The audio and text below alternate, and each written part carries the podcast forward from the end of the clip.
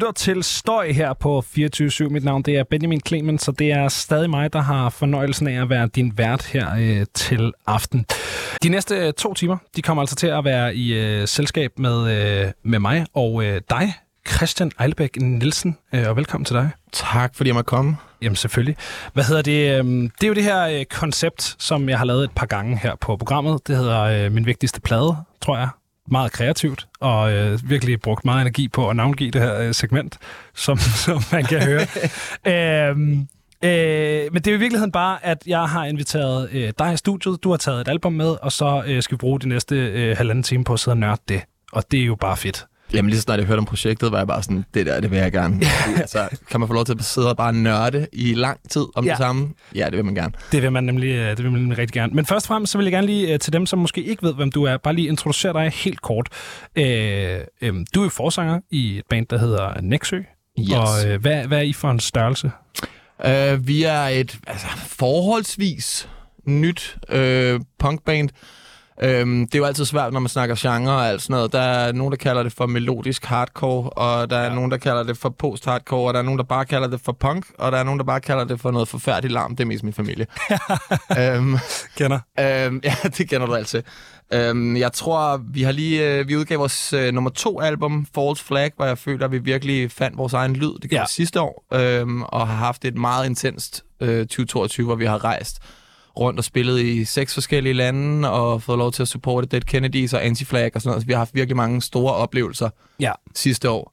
Øhm, og det er skønt at komme ind og få lov til at sidde og snakke lidt, fordi vi har også ligget stille på livefronten ja. siden december.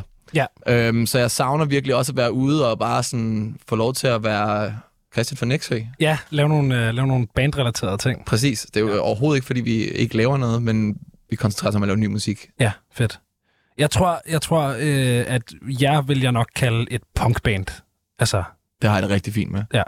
Det, det synes jeg, der synes jeg, I rammer den øh, rimelig godt. Altså ikke fordi, altså, det er jo ikke sådan en, øh, det er også, hvad fanden er punk, så skal man så lyde, som det var i 80'erne? Eller? Jamen det er jo det, jeg mener, altså, og der er vel også nogen, der vil kalde Syl for et punkband. Ja, lige præcis. Øhm, og der er andre, der vil sige, blive super ej og sige, det kan jeg ikke tillade jer at kalde det. Mm. Og der er i hvert fald folk ude i ungeren, der vil sige, hverken Syl eller Nexø er et punkband. Det er der. Øh. det er der. Jeg har snakket med nogle af dem. Ja, præcis. nogle mærkelige samtaler nogle gange. Øhm. Fordi hvis der, er, hvis der er noget punk miljøet også kan være, så er det forholdsvis øh, konservativt. Ja. Øhm, og derfor så er der sådan, i hvert fald i visse kredse, en meget sådan fast definition på, hvad er punk. Ja. Øhm, men hvis jeg skal være helt ærlig, så vil jeg helst bare have den her super brede paraply og sige, ja. det er punkmusik. Ja, det er hurtigt, det er aggressivt, det er politisk. Ja. Altså, hvad fanden vil du ellers kalde det? Ja, det, det, det har noget på hjerte, og ja, der er nogen, der råber så, så, så tror jeg, det er fordi, altså, så, så er jeg sådan rimelig, så, så er jeg også ret, uh, ret sådan open door policy med min definition af, min definition af, af punkmusik. Um, jeg har fundet et, uh, et nummer frem, uh, som uh, var på den her uh, False Flag-plade, uh, som jo stadig er på False Flag-pladen, kan man sige, uh, som hedder Truth Side, som er første sang. Uh, det var første singlen. Ja, Lige præcis. Øh, ja, men er det ikke også første nummer på pladen, udover at der er sådan en intro-ting? Jo, det er korrekt. Jo. Øhm, den tænker jeg var en, øh, en god intro til lige at, at høre, hvem, øh, hvem du er, også i uh, musikalsk regi. Så øh, den tænker jeg, vil lige give et lyt. Lad os smække den på.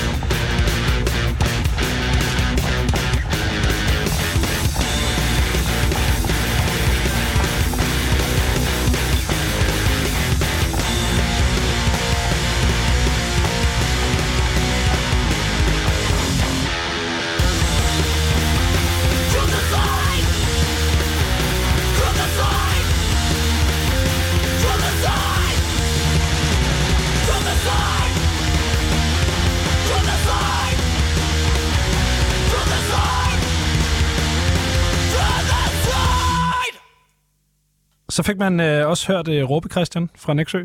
Ja, skrig Christian. Skrig Christian, ja. Det siger min datter også. Bare råber. Det er det, jeg laver i Nexø. Alex, trommer. Ja. Jakob, guitar. Ja. Jonas, bass. Far, råber. Råber. Fedt. Det er et godt instrument. Jamen, det har hun styr på. Ja. Det, er- det er fandme fedt. Jeg, jeg hørte også nogen den anden dag øh, beskrive en trommeslager som en, der trummede. Altså, øh, hvad, laver, hvad er det nu, Andreas laver i dit band? Er det, trummer han ikke? Jo, han trummer. Det, det, er jo... Det er jo det er, Som verbum. ja, det synes jeg bare er meget sødt. Det er sjældent, man hører det mere, synes Altså, altså, jeg. Det er så jeg- meget børnet ting. Lige Andreas vil sige, han, han nærmest mere tæsker. Ja, han, han tæsker. Han slår fandme igennem, ikke? han slår igennem. Altså, jeg er oprigtig bange for, at der går hul på de skin, hver gang han Ja. spiller. Ja, ja, det, det er sådan, det skal være. Øh, men det er jo ikke øh, hverken øh, Nexø eller øh, mig eller noget som helst, det skal handle om. Det skal handle om øh, Rage Against the Machine og øh, deres selvbetitlede debutalbum fra 1992. Ja. Øh, og det har du øh, valgt at tage med, Christian. Ja. Øh, og hvorfor har du valgt at tage den plade med? Øhm, først og fremmest vil jeg sige, det der med at være min vigtigste plade, det er jo, altså, det kan du ikke sige til noget menneske, mm. der går op i musik. Altså, fordi så kommer der sådan en liste på en 40-50 plader, og man begynder at sætte dem i rangering, og der går sådan en helt, et helt Ja, ja, ja. ja. projekt ud af det. Altså, det er super arbitrært. Ja, det er virkelig, virkelig tricky. Øhm, men jeg tænkte det som den plade, der måske har gjort mest indtryk på mig og for- forandret mig mest Ja. ja. musikalsk. Og der var ikke rigtig nogen tvivl, hvis det skulle være på den måde. Den eneste grund til, at jeg var i tvivl om, at jeg skulle vælge Rage Against the Machines første plade, er, at den er så oplagt Ja, at jeg tænkte, det må der være nogle andre, der har snakket om, fordi altså, det er en af de mest legendariske hårde rockplader, der nogensinde er lavet. ja, Øhm, og jeg er jo alt for gammel til at have været der, dengang den udkom, men det er som om, at det er lige meget, hvornår du er født. ja. Første gang, at man hører Rage Against the Machine, der er der et eller andet, der sætter sig i en. Øh, og derfor så var det den, jeg, det var den, jeg skulle have med. Ja, Der er et før og et efter, at man første Ja. gang hørte Killing in the Name of. Ja, det er rigtigt. Det er rigtigt. Det er, det er også bare så, jeg ved ikke, hvad ordet er på dansk, men sådan ubiquitous. Sådan, mm-hmm. Det er bare, det er, den sang har alle et eller andet forhold til. Også folk, der ikke har hørt rock, hård rock, føler jeg. Altså alle kender det nummer på en eller anden måde, ikke? Jamen, nu er vi jo begge to på Copenhagen. Jeg øh, var så stilfuld, at jeg sluttede min Copenhagen af over i Biergarten-teltet, Som man gør. hvor der var blevet spillet de syge bangers, ikke? Ja, ja, Altså, ja. det er jo bare Crazy Daisy for metalhoveder. Fuldstændig. Hvor var det noget af det sjoveste, jeg har været ja. med til længe. Og der var også, da de spillede Killing in the Name of, altså hele det der telt Ja. eksploderede jo. Altså folk sprang rundt på bordene og skreg hinanden ind i hovederne, og det Ja. var jo, altså det var jo, det var piger i højhælede sko og kæmpe store brød af metalhoveder og små drenge og øh, gamle damer og alt, så alle kunne jo stå og synge med på det hele fra start til slut. Men det er også fordi, jeg føler, at, at, lige præcis uh, Rage Against the Machine og den her plade og det nummer specielt eksisterer i sådan et spændingsfelt, hvor alle er egentlig lidt enige. Mm. Alle er lidt enige om, at det er fedt. Hvor at sådan, så kunne man have spillet, der, og det bliver der også spillet ind i Biergarten, det her sådan store øh, øltelt på Copenhagen, hvor der er et liveband, der bare spiller coversange, og det er, det er balle, men metalversionen. Mm. Øhm, der bliver også spillet Slayer, og der bliver spillet Pantera, og der bliver spillet alle mulige ting. Men, men, men lige præcis altså den der, fordi du ved, hardcore kids synes, det er fedt, og metalhovederne synes også, det er fedt, og sådan alle, alle kan være med. Det er... Det er ekstremt sjældent, man møder nogen, der ikke kan lide Rage på et eller andet punkt, Ja. ikke? Ja, lige præcis. Altså, jeg, så har jeg hørt folk sige, Nå, men han rapper dårligt. Eller jeg har hørt folk sige, hans guitar solo er irriterende, eller sådan noget. Men der er ingen... Jeg har no, aldrig nogensinde mødt mennesker, der sagde, deres guitar riffs er dårlige. Nej. Fordi der er få bands i verden, der kan skrive så fuldstændig banger en guitar riff, som Ja. der er på den plade. Og det er hver eneste sang. Som er ekstremt simple alle sammen, Ja. men bare fungerer. Bare fungerer. Øhm, Det går lige bukserne. Fuldstændig. Hvad hedder det? Øh, før vi går i gang, øh, så vil jeg gerne lige, øh, inden vi når til dit yndlingstrack på pladen, og inden vi når til dit øh, lavpunkt på pladen, så må du gerne lige give mig et, øh, et heads up. Men udover det, så tænker jeg, at vi bare hopper direkte ind i det første nummer, Lad os gøre det. Øh, som jo er Bomb Track. Øh, Det er også en syg åbner. Det er sindssygt åbner.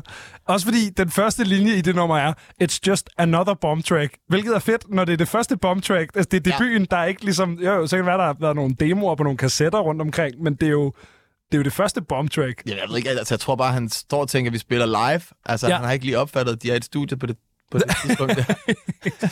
Jamen fedt. Har du... Ej, er så Øh, vild energi i det nummer, men bare fyr den af. Vi skal Ja, have fedt. fedt. track.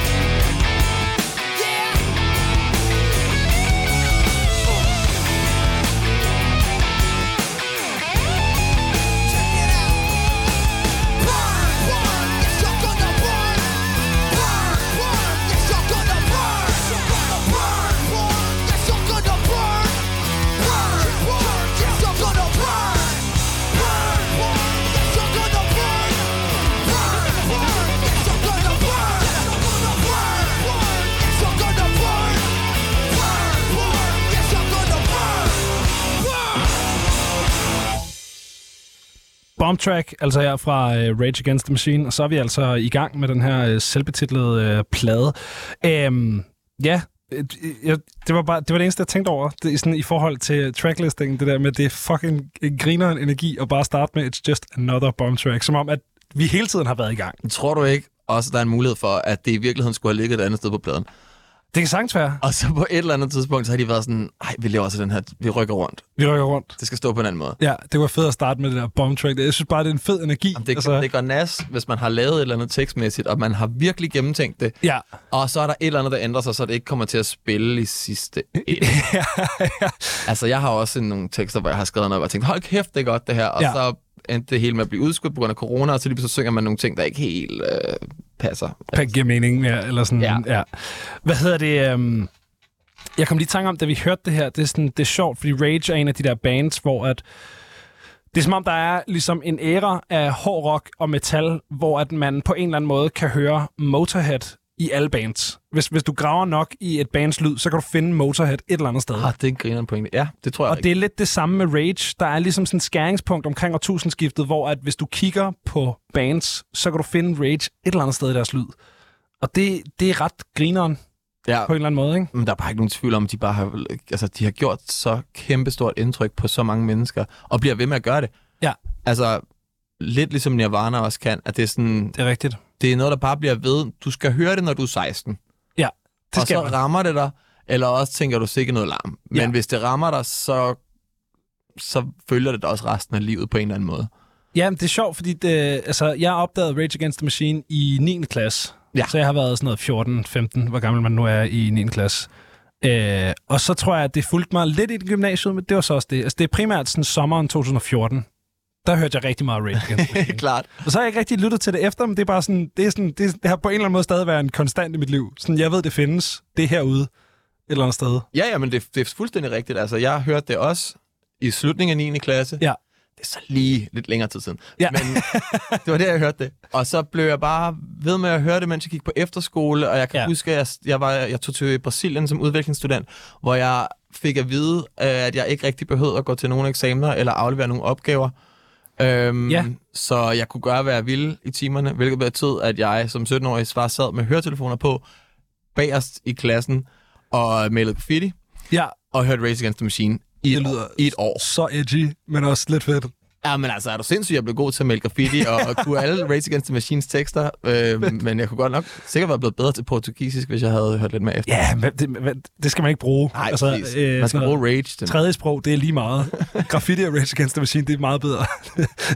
det kan så også bedre ud på tv. Ja, præcis. Ja. Hvad hedder det? Jeg blev mærke i, at du sagde, at du var for gammel til, til Rage Against the Machine. Hvad, Nej, for ung. For ung? Ja, okay. Så jeg har været det, du ved, den gang, hvor ja, det kom klart, rigtigt. klart. Ja, Fordi altså, jeg var jo 6 år i 1992. Jamen, det er også det. Det er alligevel... Så, så er man heller ikke helt klar nej, til... Nej, nej, det er det. Men jeg tror, ikke, jeg tror, det er lige meget. Altså, jeg er ret sikker på, at dem, der har været unge, da det kom frem, har haft sådan en eksplosion inde i hovedet, der ja. har været måske mere voldsom end for os andre. Fordi det ikke bare er sådan en, hvor er det her musik sindssygt, men også, hvad kan det betyde for øh, musikkens fremtid generelt? Øh, hvordan vil det påvirke andre bands? Jeg vil starte mit eget band, fordi det her det er så vanvittigt. Ja. Øh, det må have været sindssygt. Og jeg er da også afsindigt misundelig på de mennesker, der fik lov til at se Rage spille live dengang. Men de ikke, ja, fordi de genformede nu med originalt lineup, er det ikke det? Jo. Men jo, jo. de må så være oppe i årene. Ja, de er i hvert fald plus 50, tror jeg. Ikke?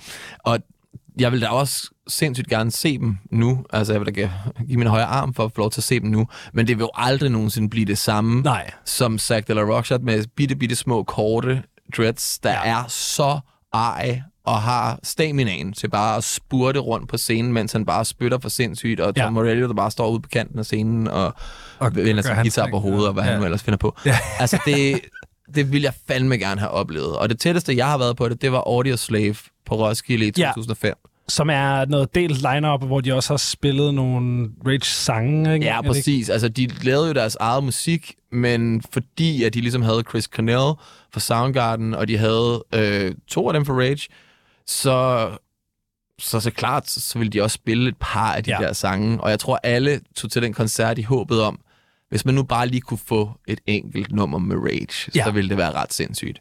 Og så spillede de hele, hele Killing in the Name of, hvis jeg husker rigtigt, og så medley af tre andre, sådan noget Sleep Now in the Fire og Take Ja. ja. the Power Back, eller sådan noget, hvis jeg husker rigtigt. Igen, lang tid siden, og, og mange Roskilder siden, så også sådan lidt, lidt, for, lidt fuzzy hukommelse på den der. Øhm, det jeg dog kan huske, det var, at jeg tænkte, det her det er det vildeste, jeg nogensinde har oplevet foran en scene. Ja. Og der var sådan, altså folk crowdsurfede på et niveau, hvor jeg fik folks knæ i hovedet og sådan noget, fordi man bare fløj i de der bølger. Øhm, det var alt, hvad man kunne håbe og tro på ved en, en oplevelse af Rage Against the Machine. Ja. Men det må stadigvæk have været mere sindssygt at se dem i den grå hal i 93. Jo, men altså, det er det, jeg prøver, at overveje at set dem fucking på en eller anden klubscene. Altså, det må have været det sygeste. Ja, fuldstændig. Også fordi de kommer fra den der amerikanske hardcore-scene, hvor man virkelig smadrer igennem, ikke? Virkelig går amok. Ja. Ja. Der, der, der er nogen, der kommer til skade til de der koncerter. ja. Og sådan er det bare. Ja, ja, og det er bare en del af det. Ja. det. Det, det kan jeg godt lide, den der med sådan, det er sådan en bredt accepteret præmis. Det kan være, det er mig, der kommer til skade i aften. Det har jeg ligesom...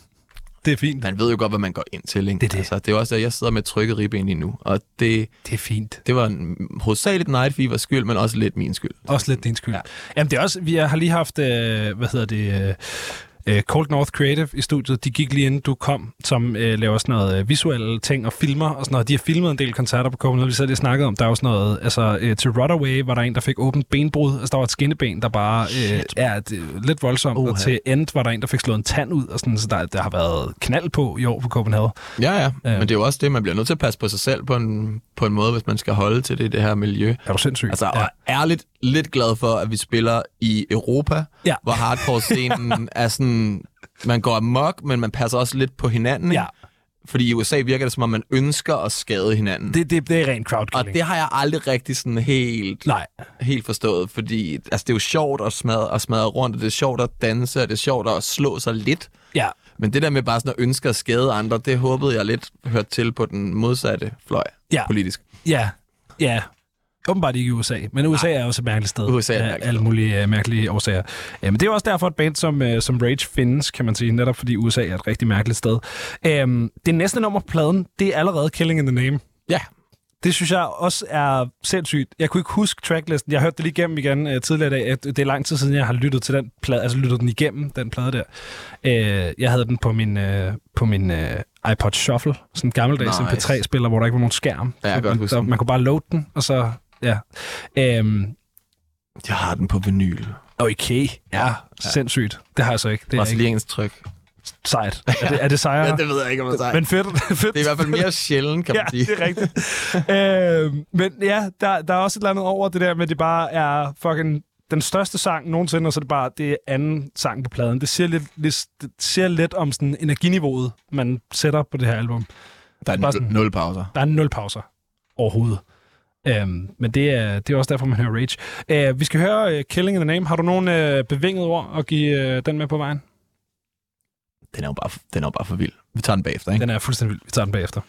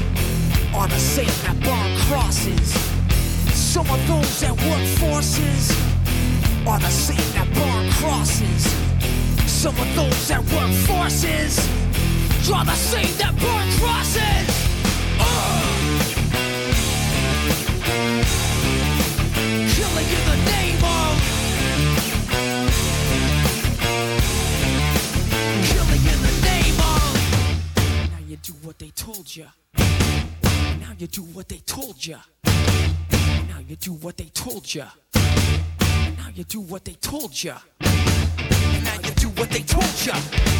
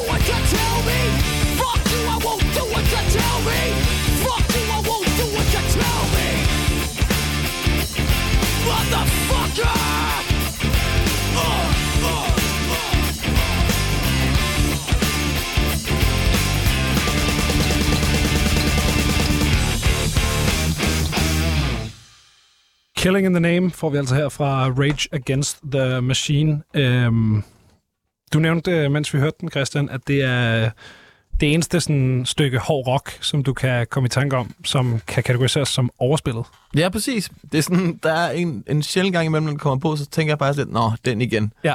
Fordi den bare har været der så meget. Øhm, jeg kommer oprindeligt fra Næstved, og vi havde en bar, hvor vi ikke fik tæsk. Og da vi, når vi sad der, den var 100. I løbet af sådan en aften, der kom der Killing in the Name på. Ja. Og den kommer også nogle gange på to eller tre gange. Fedt. Øhm, og det var jo bare mega, mega fedt. Men på et eller andet tidspunkt, så begynder man selv med de fedeste sange at være sådan, okay, så har vi også, så har vi Så har også vi hørt hørt den. Ja. Øh, men jeg må da indrømme, at da den kom på der til Copenhagen, og jeg havde drukket flere øl, end jeg kan huske. altså, det, jeg havde en fest. Ja. Og jeg synes stadigvæk, det er et absurd godt nummer. Der er en grund til, at det er overspillet. Ja, ja. Øh, der er en grund til, det der. har fået, hvad var det, vi sad og snakkede om, 750 millioner 50 plays millioner plays. på Spotify. Øhm, det er jo fordi, det bare er et hammerende godt nummer. Ja. Øhm, samtidig er det jo vel nok den, mest, den mindst interessante tekst, han nogensinde har skrevet. Ikke fordi den tematisk ikke er særlig god, men Der er fordi ikke der særlig meget tekst. der er ikke særlig meget. Det er meget gentagelser og sådan noget. Ja. Øhm, og hvis man var i tvivl om, at Rage er noget, man kan høre, når man er teenager, så har jeg en historie. Fordi jeg havde ja. lige opdaget Rage Against the Machine. Jeg sad hjemme hos mine forældre, nede i kælderen, øhm, og hører Rage for fuld hammer på min lille bitte ghetto blaster. Og så kommer min mor ind og beder mig om at bære skraldet ud, som om det var sådan en amerikansk film, lige i slutningen af sangen, mens der bare kører, Fuck you, I won't do what you tell me. Fuck. Og jeg kunne bare se hendes øjenbryn sådan fortsætte helt op i håret. Men hun sagde ikke noget, og bare sådan listede ud derfra. Og jeg, vidste, jeg ved bare, hun har tænkt, hvad fanden er det, min søn han har gang i? Ja, Altså, men sådan er det jo bare at være teenager. ja, ja. ja. Og selvfølgelig skal vi høre det der musik, og hvis min mor kom ind og sagde, hold kæft, en banger, du hører, så tror jeg også, så ville det være lidt mindre fedt, ikke? Ja, ja, så havde du da fundet noget andet, som hun ikke kunne lide. Ja, det, det, da det, tænk, det tænker jeg lidt, at jeg nok havde. Men altså, stadigvæk. Kæmpe sang, kæmpe sang. Kæmpe sang. Hvad hedder det? Der er den der fede øh, anekdote, sådan en øh, BBC havde sådan en tradition, jeg ved ikke, om du kender den her historie. BBC havde sådan en tradition med, at der øh, hver år blev, øh, hvad hedder det, kåret en sådan, jeg tror det var sådan en julesingle, som ikke nødvendigvis behøvede at være en julesang, men det skulle være sådan, du ved, lyden af den december-agtig. Okay. Og det var baseret på publikumsafstemning. Øh, og i jamen, 92 eller 93 må det jo så have været, der vinder Rage Against the Machine.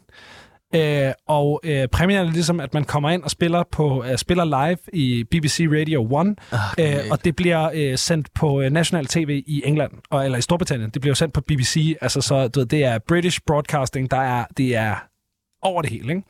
Ikke? Øhm, og de får så at vide, at øh, de må ikke bande, fordi det er jo du ved, det er pænt engelsk tv. Klart. Du, må lade, du skal lade være med at sige fucking halvdelen af den her tekst. Jo, Ja.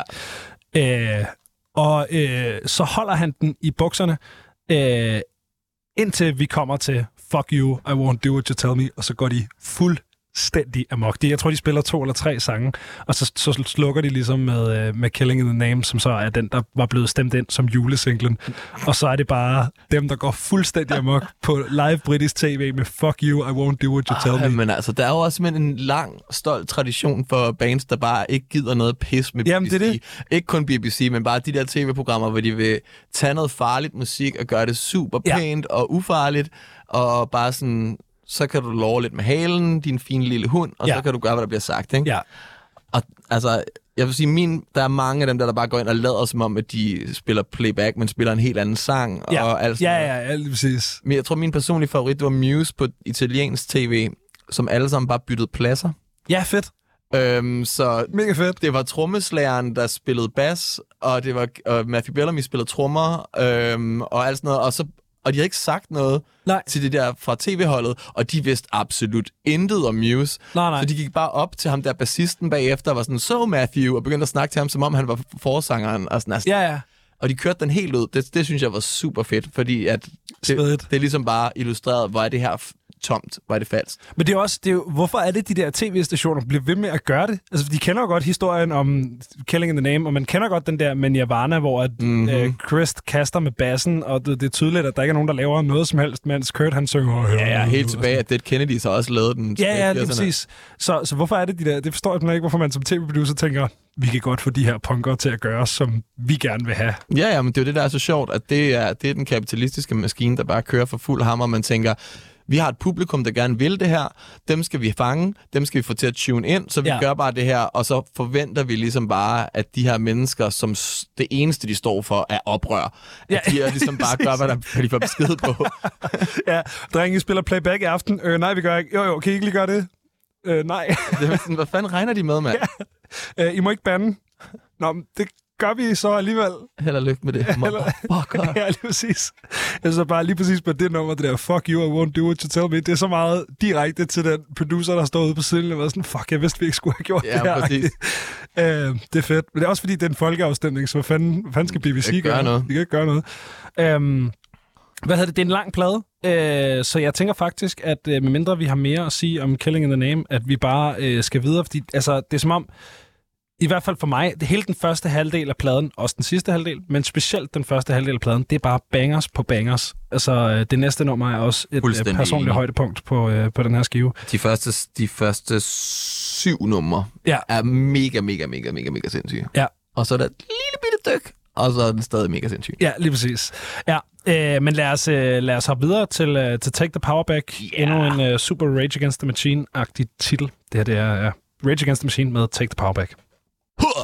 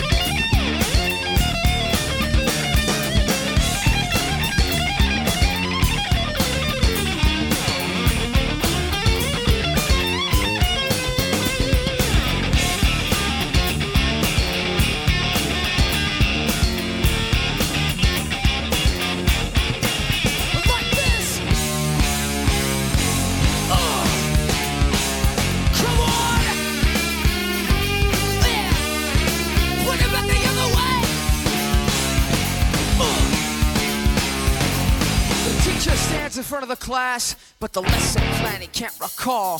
The students' eyes don't perceive the lies mounting on every fucking wall. Closure is well kept. I guess he fears playing the fool. The place that students sit and listen to that bullshit that he learned in school. Europe ain't my rope to swing on. Can't learn a thing from it. Yeah, we hang from it. Gotta get it, gotta get it. Relevant. Like a motherfucking relevant. Expose close the doors on those who try to strike and full of hatred.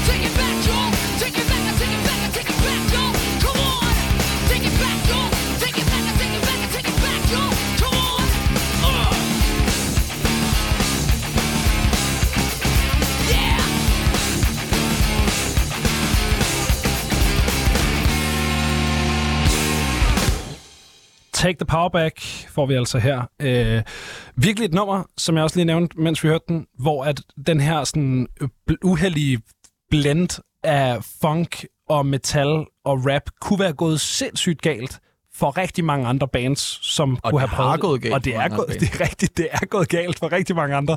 Men på en eller anden måde formår de at få det til at fungere, og jeg ved ikke, hvorfor det er, at det lige fungerer for Rage, men det gør det. Jamen, det er det, der er med Rage. Øh, den der opskrift på at lave musik på den der måde, den burde jo ikke fungere. Nej. Og det gjorde den i den periode, og det er, hvad det er. Altså, der, Ja, ja, der er mærkelige tendenser en gang imellem, og så er der noget, der ligesom er okay i en periode, og så nogle år efter er folk sådan, okay, det skulle vi virkelig tage eller være med det der. Og som jeg sagde til dig før, jeg sætter jo aldrig nogensinde noget andet rap-metal på. Nej. Altså, jeg kan slet ikke, jeg får knupper af det. Ja. Selvom jeg, selvom jeg hørte det, da jeg var teenager. ja, ja. Men Rage, altså selvom det burde være en anachronisme, så bliver det ved med at fungere. Måske især på grund af de fuldstændig vanvittige øh, riffs, Ja. men også når man så lytter til nummer som Take the Power Back, fordi de har nogle musikalske idéer, der tager sangene videre, og ikke bare Ja. ja. er et fedt riff efterfulgt af noget rap. Ja, lige præcis. Altså, der er mere i det end det. Ja, fordi det kan meget hurtigt blive den der AB-AB-form, hvor det er fedt riff, dårlig rap, fedt riff, dårlig rap. Hvor her er det så fedt riff, fed rap, og så videre Ja. til noget nyt. Især i Take the Power Back. Hele Ja. den der slutning, de sidste, hele det sidste minut er helt vanvittigt. Øhm, og så er det jo også endelig en sang, hvor man får lov til at høre noget, øh, noget tekst igen. Fordi Ja. ja. der er ikke nogen tvivl om, at i, i hvert fald for mig, er det jo også det politiske budskab, det eksplicit politiske budskab, og det er sådan voldsomt revolutionære øh, retorik, som har været det, der dragede mig ind fra starten, lige så meget som det var de banger en riffs, ikke? Altså, jeg har, jeg er blevet så inspireret til både at være aktivist i, i, mit, sådan, i mit liv øh, uden for musikken, og også været inspireret til at skrive nogle bestemte typer tekster af at høre Rage Against the Machine. Og det er jo det, er jo det sådan noget her øh, musik skal, skal kunne, kan man sige. Men jeg synes, det er fedt lige at snakke videre om den der øh, aktivistisk, aktivistiske vinkel øh, på pladen, som jo øh, er en kæmpe del af Rage Against the Machines image, altså helt ned til valg af bandnavn-agtigt. Det er jo ja, raseriet mod maskinen. Jamen, det er så voldsomt. Altså, det er så vanvittigt øh, en ting at kalde sit band. Øhm, og der er, der er så meget af de ting, som de siger, de ting, de står for, som kunne blive mega fæsende, og som kunne blive en eller anden form for pubertært, tandløst oprør. Ja. Men jeg synes på en eller anden måde, de formår at give det noget kant ved for det første at stå ved nogle, nogle klare holdninger omkring øh, musikbranchen og sådan noget. Dem er de så lidt dem er de så lidt glemt med årene. Ja. Men i hvert fald i starten var de meget, meget seriøse omkring dem, ikke? Ja. Øh, og Sachs tekster er bare... Ja, du kan godt høre noget, hvor det bare er sådan, fuck you, I won't do what you tell me, og tænke, okay, hvor, det er heller ikke noget særligt. Men hvis du lytter efter i teksterne, og især til, i, i, i andre tekster end Killing in the Name of, så er der jo så meget dybde i det, og du får nærmest bare sådan små guldkorn, hvor du kan gå ind og slå op og lære noget om den revolutionære historie i hver eneste linje, for slet ikke at tale om, at folk som os, som ikke er vokset op med engelsk, får virkelig udforsket øh, sproget. Øh, jeg har adskillige gange siddet med en ordbog og skulle slå ting op. Ja, Øh, for eksempel i Take the Power Back, hvor han, hvor han snakker om, øh, om læreren og sådan noget, hvor han bruger procrastination. Ja. Og sådan, hvad fanden betød det? Og så måtte jeg ind og læse, åh, oh, no, okay. Og så lærer man noget nyt, og lige pludselig sidder man og læser op om, øh, og, om oprør i, i, øh, i i Zapatistregionen i, i Mexico, og Bolivar, og alle mulige forskellige ting. Altså, for slet ikke at snakke om albumcoveret. Og før, før vi når til albumcoveret, se, for jeg var nemlig inde og, øh, og, øh, og, og google pladen, bare lige for at øh, finde navnet på, øh, på, på den her øh, fyr på albumcoveret. Øh, og så fandt jeg bare lige en, øh, en lille øh, ting om øh, sådan albumbukletten, som jeg ikke vidste, for jeg har aldrig stået med den fysiske plade. Men der er simpelthen en, øh, en thank you for inspiration sektion i takkenoterne, hvor de nævner øh, øh, Provisional IRA, altså øh, den irske modstandshær, og øh, nogle sultestrækker og og øh, de nævner Huey P. Newton, som stiftede øh, Black Panther-partiet i USA i 60'erne, og, øh, og sådan, det, det synes jeg bare igen også siger rigtig meget om dem. Og en ting er, er Black Panthers, det er jo måske i 90'erne kontroversielt. I dag tror jeg ikke, du kan finde nogen, eller jo, det kan du desværre godt, men ikke inden for den her musik, sådan bredspektret, mm-hmm. som vil sige, at det er kontroversielt at sige tak til Black Panther Party. Men altså, Professional IRA, det er altså, det er kontroversielt at støtte dem. Det er det det er da. jo kommunistiske, øh, anti-engelske bilbomber-agtige. Ja, men sådan er det jo stadigvæk ikke. Altså, der, er, øh, der var for nogle år tilbage, hvor der var aktivister her i Danmark, som, som fik fængselsdom for at støtte, øh, støtte op omkring øh, den palæstinensiske frihedsbevægelse Det er eller, det. eller, på, eller for PKK. Øhm, så det er jo stadigvæk en ting, at vi kan ikke blive enige om, hvem er ligesom okay, hvad er, hvad er frihedskamp, og hvad er terrorisme. Ja, lige præcis. Øh, det, det er en, vil altid være en debat. Men jeg tror faktisk også, de havde det i, øh, i et af deres covers. Måske var det den her plade, ellers var det en af de andre, hvor der var en liste med foreslået læsning. Ja, fedt. Og så var det ellers bare den ene nørdede politiske bog efter den anden, hvor du ligesom kunne gå ind og forstå alt det, som de havde samlet op på Harvard, Ja. som havde taget dem til det sted, hvor de nu- nu engang var endt. Og så sådan, her kan du selv starte. Ja. Det synes jeg bare er super blæret, fordi teksterne gør det allerede, men at give folk endnu mere mulighed for at educate yourself. Ja.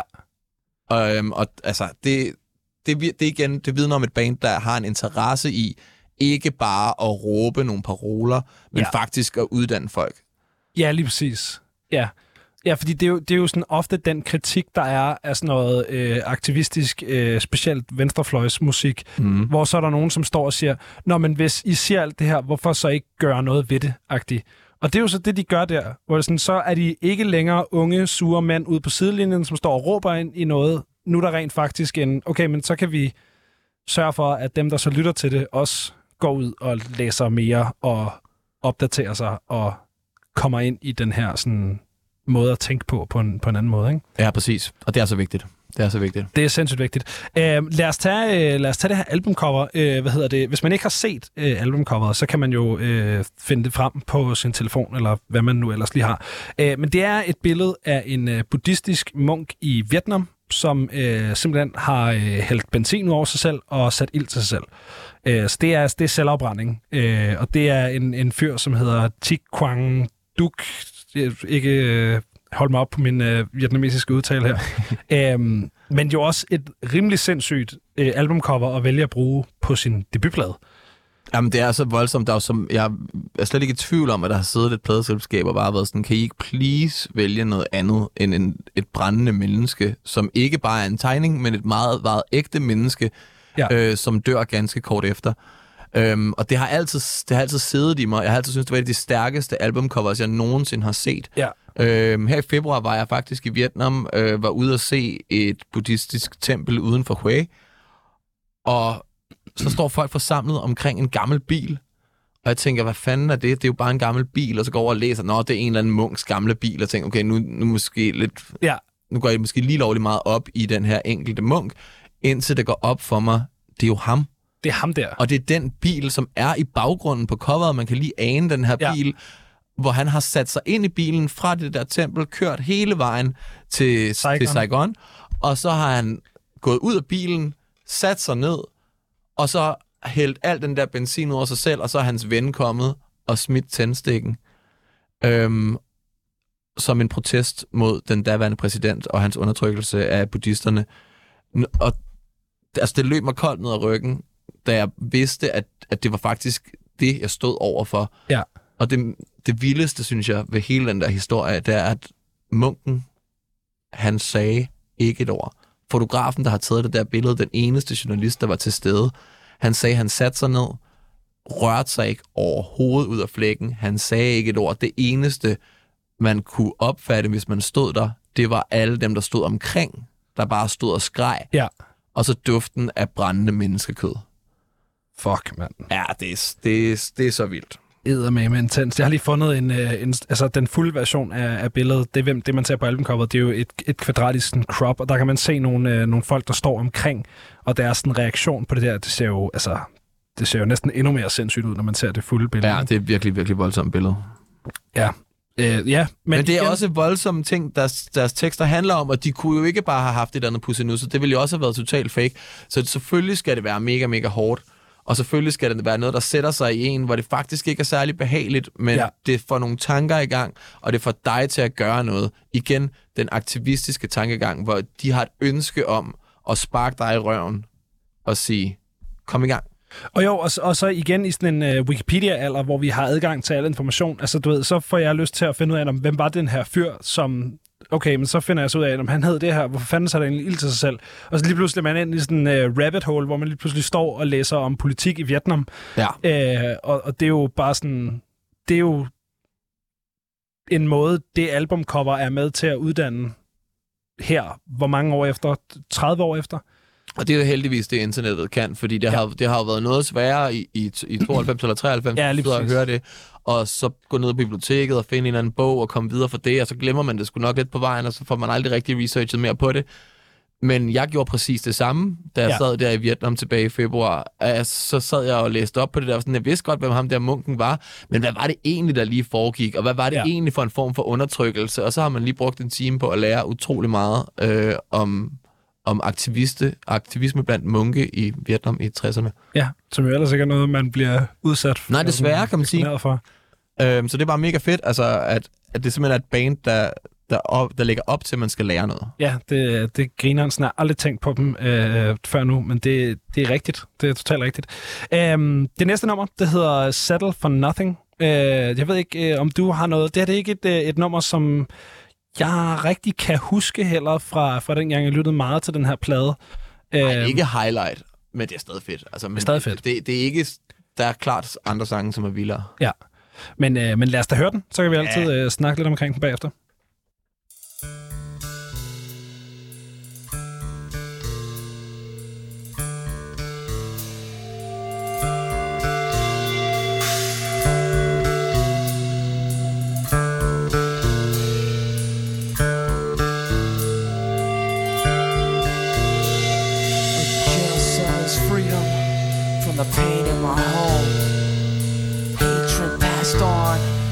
Passed on, passed on. A world of violent rage, but it's one that I can recognize. Having never seen the color of my father's eyes. Yes, I dwell in hell, but it's a hell that I can grip. I tried to grip my family, but I slipped to escape from the pain in an existence mundane. I got a nine, a sign, a set, and now I got a name.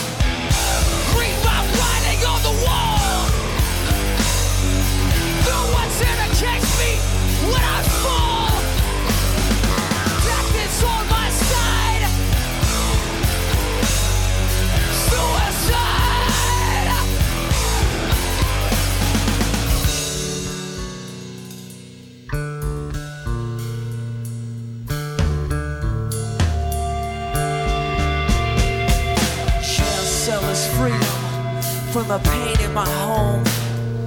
Hatred passed on, passed on, and passed on. A world of violent rage, but it's one that I can recognize. Having never seen the color of my father's eyes. Yes, I dwell in hell, but it's a hell that I can grip. I tried to grip my family, but I slipped in an existence mundane. I got a nine, a sign, a set,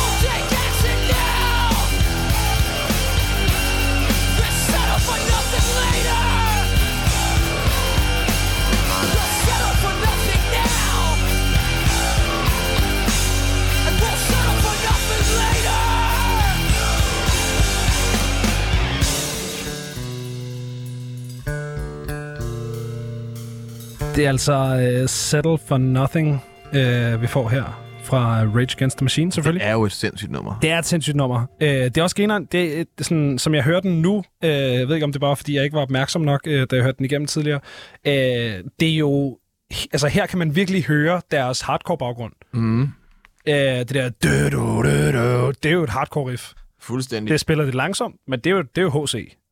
Jamen, og, og så har det her nummer, på trods af, at det er så langsomt, så har det sådan en klar fornemmelse af, det haster. Ja, ja det er Det rigtigt. hele, det haster så meget. Ja. Du må ikke, du kan ikke lukke øjnene for den uretfærdighed, der er i verden. Nej. Og du skal gøre noget, og du skal gøre noget nu. Ja, Og du kan ikke tillade dig at være sådan, når jeg sidder på toppen af pyramiden, jeg kan jo i princippet være ligeglad. ja, Altså, den der linje, if ignorance is bliss, then knock the smile off my face. ja, Det er jo bare Race Against the Machine i en nødskal. fuldstændig. Det er lige meget, om det er ubehageligt. Det er lige meget, om det vil være nemmere at lade som ingenting, bare fordi vi kan. Vi skal gøre noget. Ja, 100 Og, og som de også siger, ikke? Altså, if we settle for nothing now, we settle for nothing later. Det er Ja. nu, du skal gøre noget. Ja. Der, det er sjovt, fordi der er jo, der er jo både der er hele den her sådan, aktivistiske ting, hvor man kan dykke sindssygt meget ned i teksterne. Jeg står også og får nogle, sådan, øh, sådan nogle semi-åbenbaringer over øh, noget af det musikalske, hvor det er jo et nummer som det her, som sådan langsomt har lagt øh, grundstenene for øh, skrigemusik, i hvert fald for mig. Mm-hmm. Fordi øh, jeg havde det sådan der i starten, da jeg begyndte at lytte til hårdere og hårdere rock, og begyndte at smage lidt på noget metal. Og, der er jo mange andre, der har samme opfattelse. Det der med, øh, jeg kan godt lide riffene, men når, de, når jeg ikke kan forstå, hvad der bliver sagt, så står jeg lidt af. Hmm, ja. Øh, så, så jeg hørte jo sådan Volbeat i starten. Nu kan du ikke fange mig med Volbeat noget som helst Det håber jeg da ikke. Øh, men, øh, men, men jeg hørte super meget Volbeat, fordi jeg, kunne- jeg, kunne, jeg kunne relatere til den vokaltype. Det var noget, jeg havde hørt før.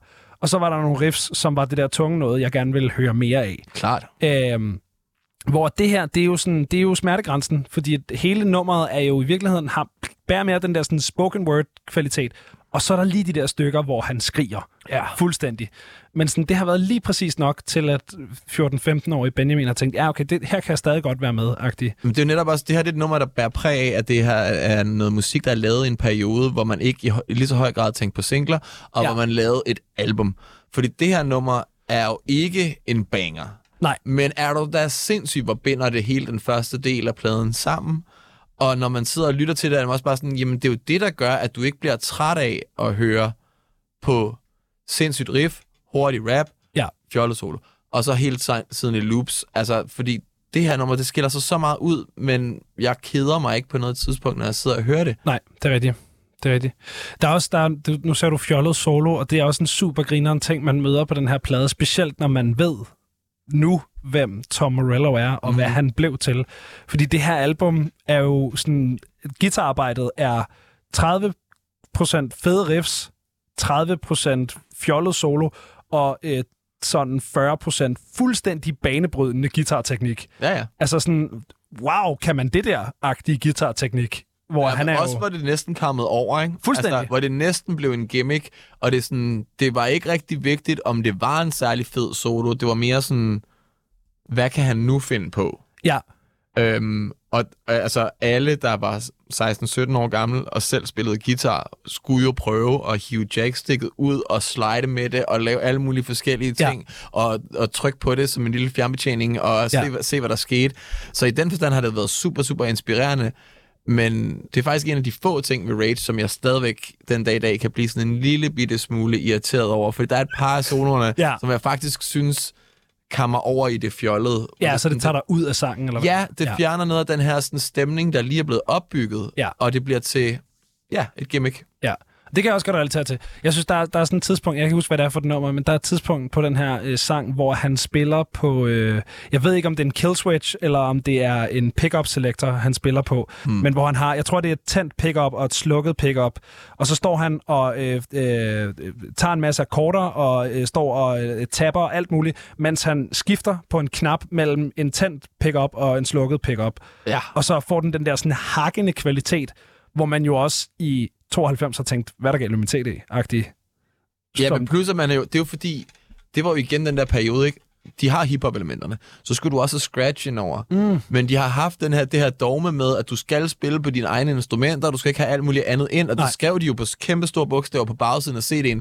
All sounds are guitar, bass, drums and vocals. Ja, Ikke noget andet. nej. Fordi at de, det, var, det, var en, det var point of pride, at de bare var sådan, vi kan lave mærkelige lyde med de her fire instrumenter, vi har, og ikke andet. Ja. Øhm, og det, altså, i dag var der ikke nogen, der ville lave en guitar solo, hvor man bevidst forsøger at efterligne en, der scratcher. Nej, men fedt, at man kan. Men altså, hvor er det fedt, at han gjorde det. Ja, Fordi lige du, har, du husker det jo, og jeg husker det, Ja. og alle andre, jeg kender, har, husker den der solo. Ja. For det var sådan, hvad fanden er det, han laver der? Og så går man ind og læser, og bare sådan, og skal prøve at regne ud, hvad det er, Ja. han har gjort. Og igen, altså, jeg synes jo klart, at deres aktivistiske elementer er vigtigere, Ja, ja. men det er lidt den samme sådan, sæt folk i gang, Men det går, det går, at tænke. men det går hånd i hånd, fordi at øh, man kan jo være nok så aktivistiske.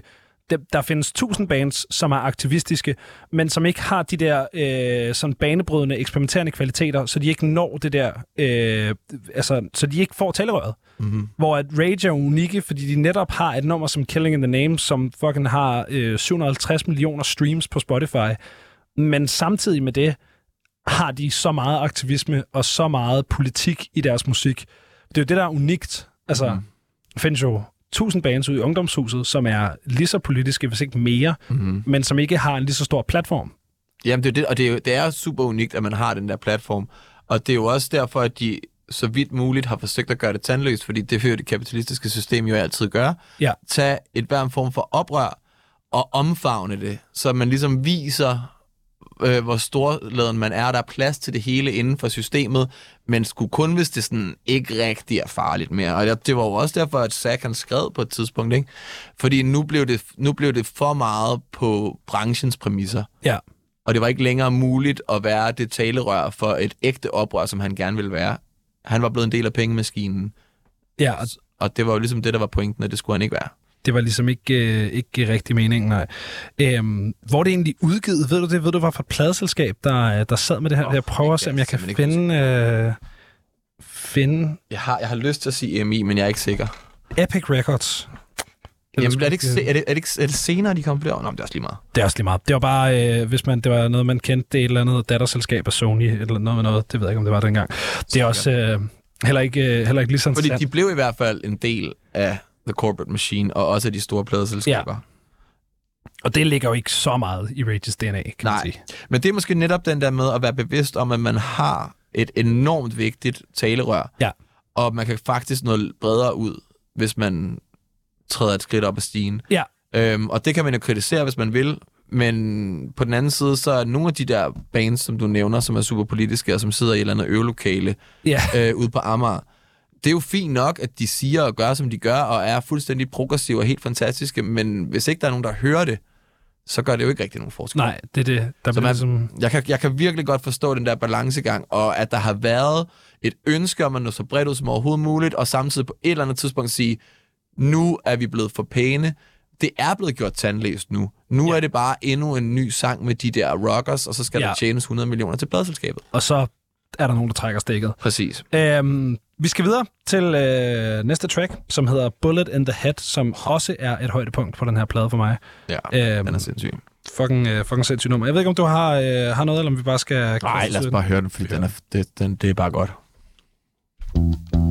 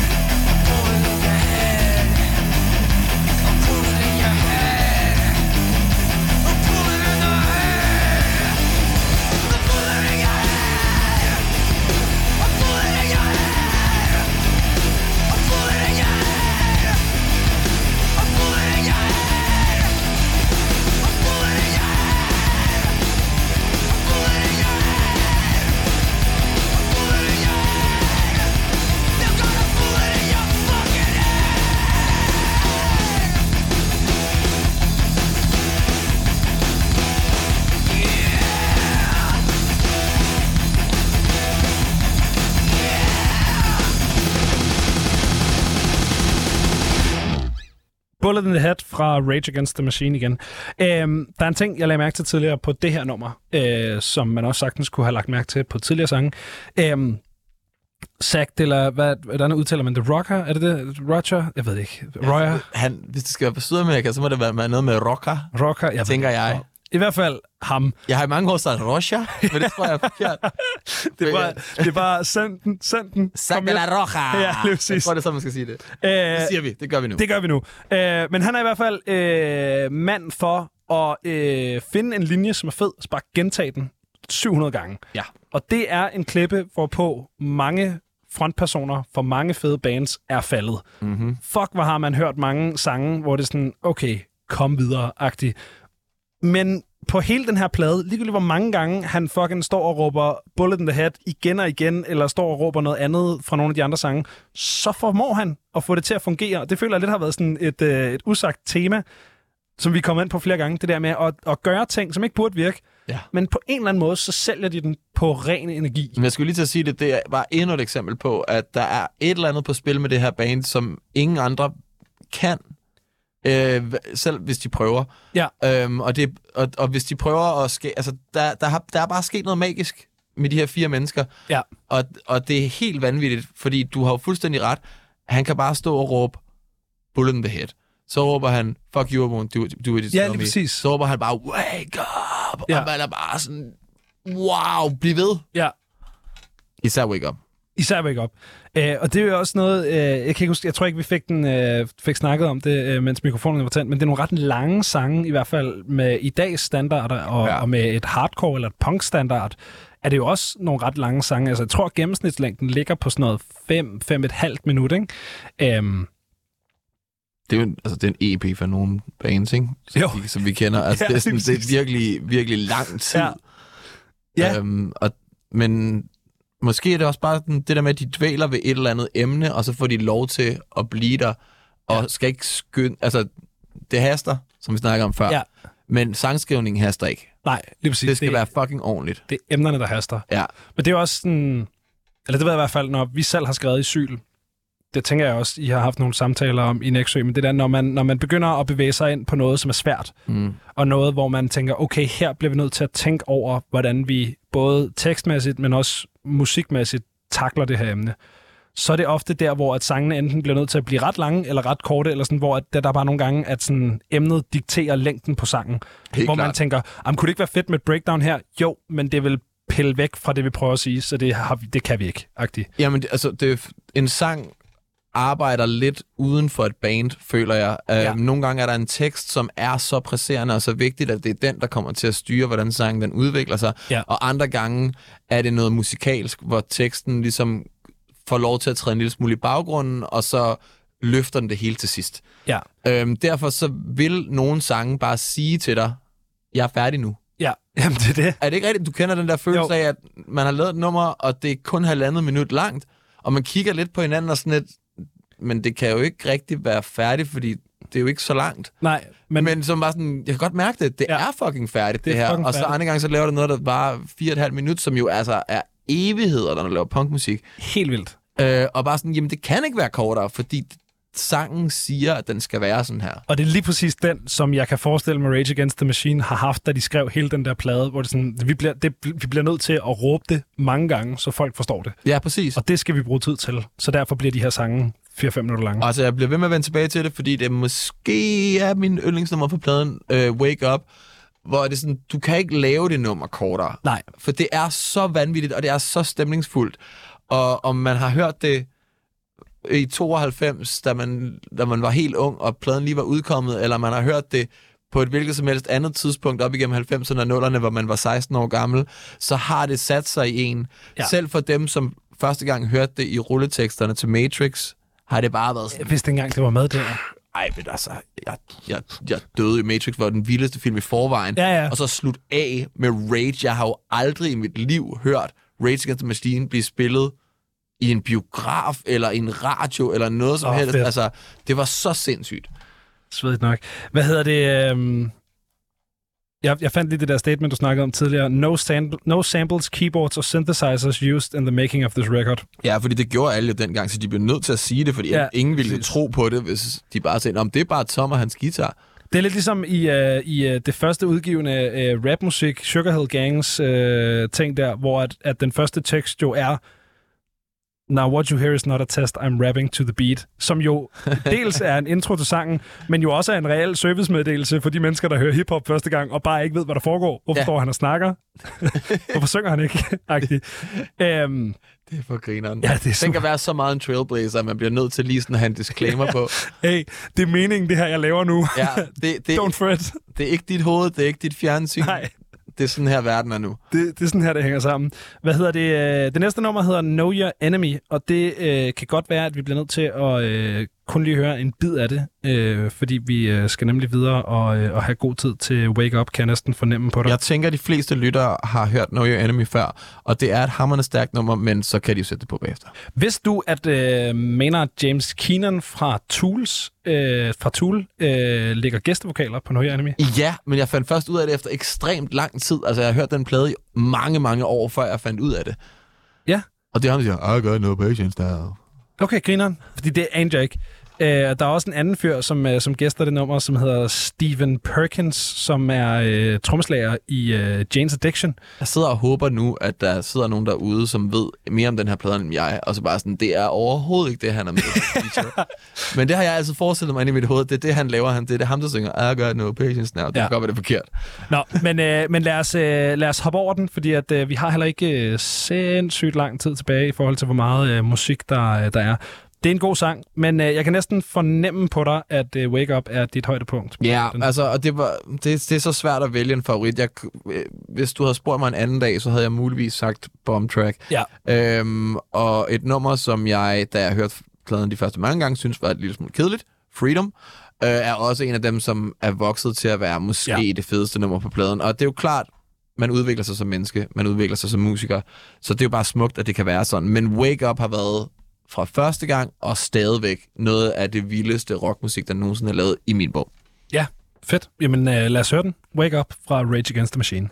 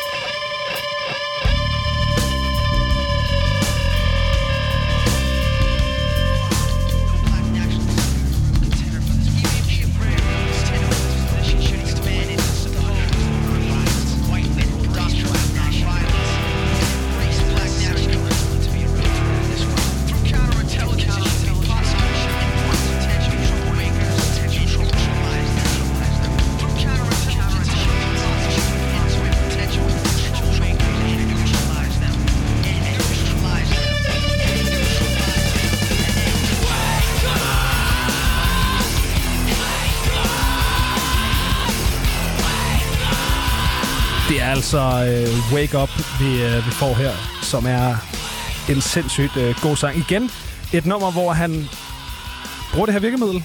Wake up, wake up, wake up, wake up, wake up. Altså bare øh, råber det igen og igen. Du vil bare blive ved med at råbe det ind, til folk rent faktisk forstår, hvad det er, de skal. Ja, lige præcis. Øhm, ej, men altså, jeg, jeg får faktisk stadigvæk kuldegysninger over det nummer. Det er virkelig en, en vild, vild komposition.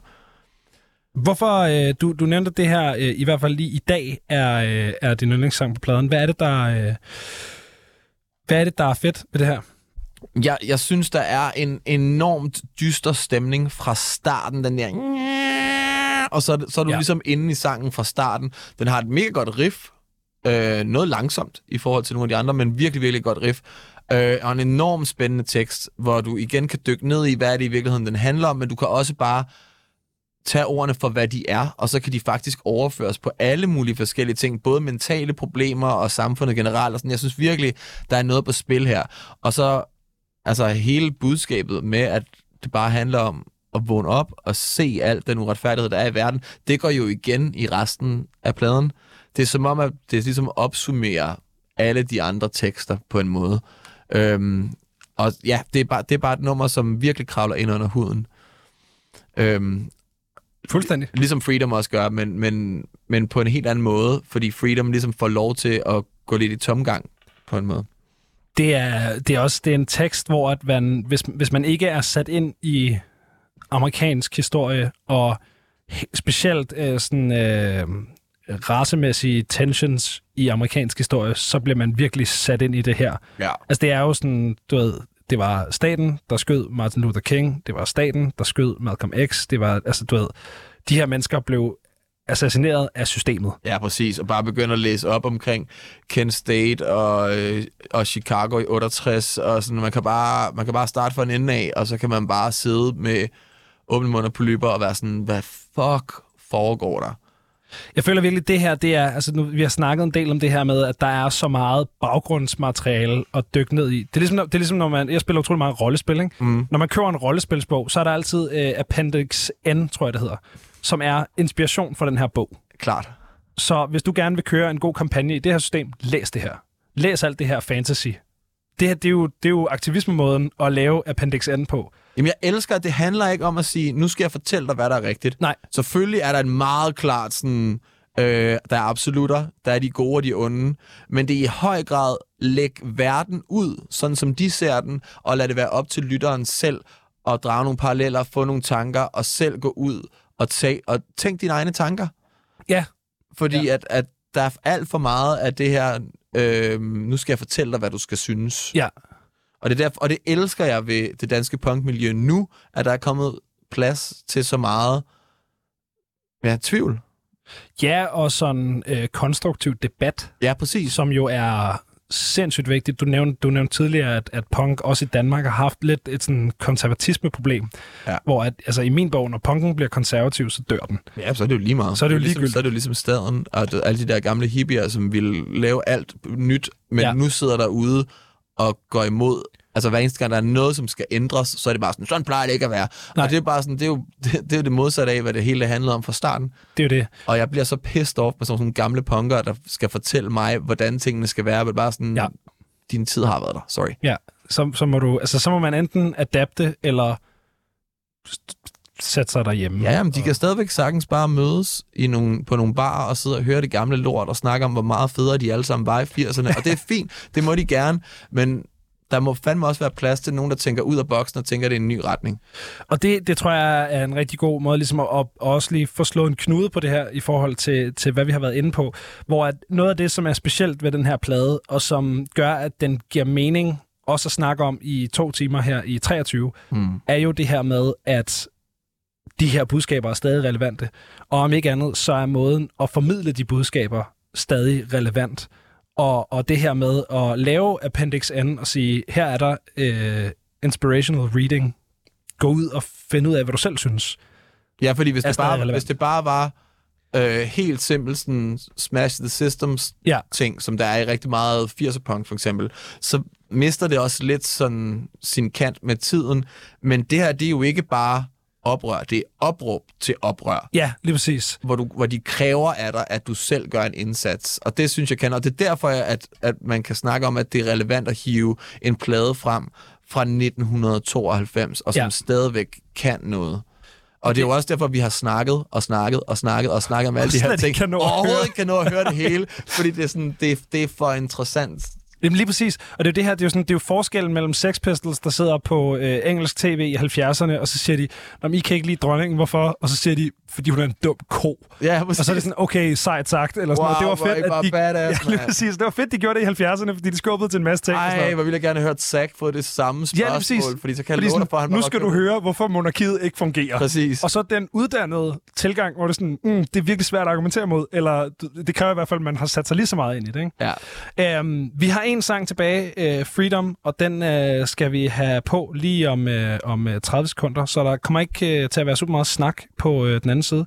Men, Men Christian, tak, fordi den får lov til at blive spillet i sin helhed. Ja, og tak til dig, fordi du gad at komme ind og øh, ævle om Rage Against the Machine. i- Anytime. Gud ved, Du siger bare til, hvis jeg kommer ind og snakker om noget andet også. Ja, helt klart. Ja. Også så kan vi også bare uh, tage og uh, bare troll os igennem Rage Against the Machines dog begrænsede diskografi. Ja, det er fedt. Der er masser at snakke om. Ja, det er fedt. Hvad hedder det? Det har altså været et uh, deep dive her i uh, Rage Against the Machine og uh, deres selvbetitlede debutplade fra 1992. Og nu skal vi høre det sidste track på den her plade. Det hedder Freedom, og det kommer selvfølgelig lige her.